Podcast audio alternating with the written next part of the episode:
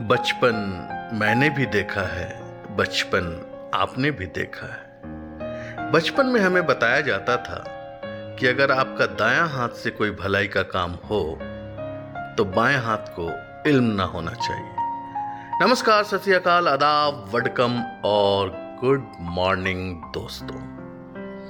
आज आपके सामने आपका ये अज़ीज़ फिर मुखातिब है।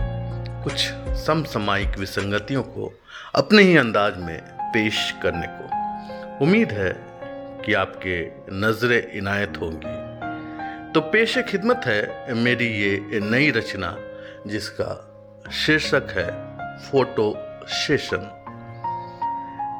जाड़े की ठुठुरती दिन और मेरे कस्बे के खुले मैदान में।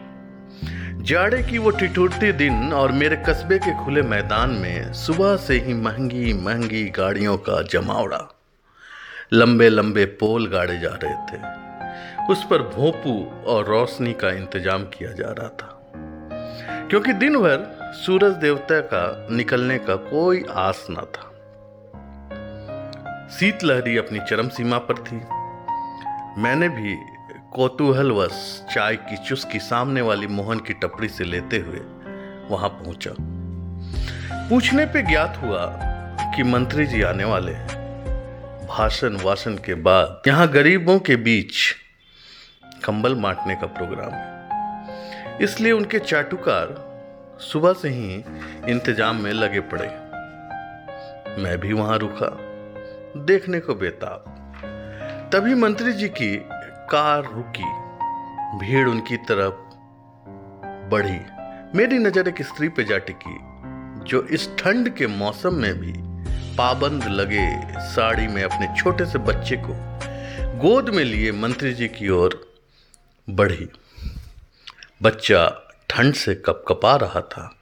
माँ बार बार उसे सहला रही थी। पीछे गाड़ी में कंबलों का अंबार लगा था। उसने आस भरी नज़रों से मंत्री जी को देखा। एक कंबल पहले लेने की गुहार लगाई। बच्चे की हालत उन्हें दिखाई। पर मंत्री जी भाई मंत्री जी थे। वो हर काम पब्लिसिटी के लिए करते थे। उन्होंने अपने खास लोगों को बुलाया और प्रश्नवाचक चिन्ह के साथ उनसे पूछा, फोटोग्राफर कहाँ है? कंबल बांटते हुए फ़ोटो सेशन तो होना ही चाहिए। उन्हें उत्तर मिला, जनाब, वो थोड़ा लेट है, आते ही होंगे। मंत्री जी तो मंत्री जी थे, फिर भी करुणा उन्हें आया। स्त्री के तरफ़ देखकर कहा, पहला कंबल तुम्हें ही मिलेगा, पर जरा फ़ोटो सेशन करने के लिए फोटोग्राफर तो आ जाए। इतने में बच्चा और ठिठुराया। थोड़ा हिचकी भी उसे आया। और ठंड हो गई उसकी शरीर।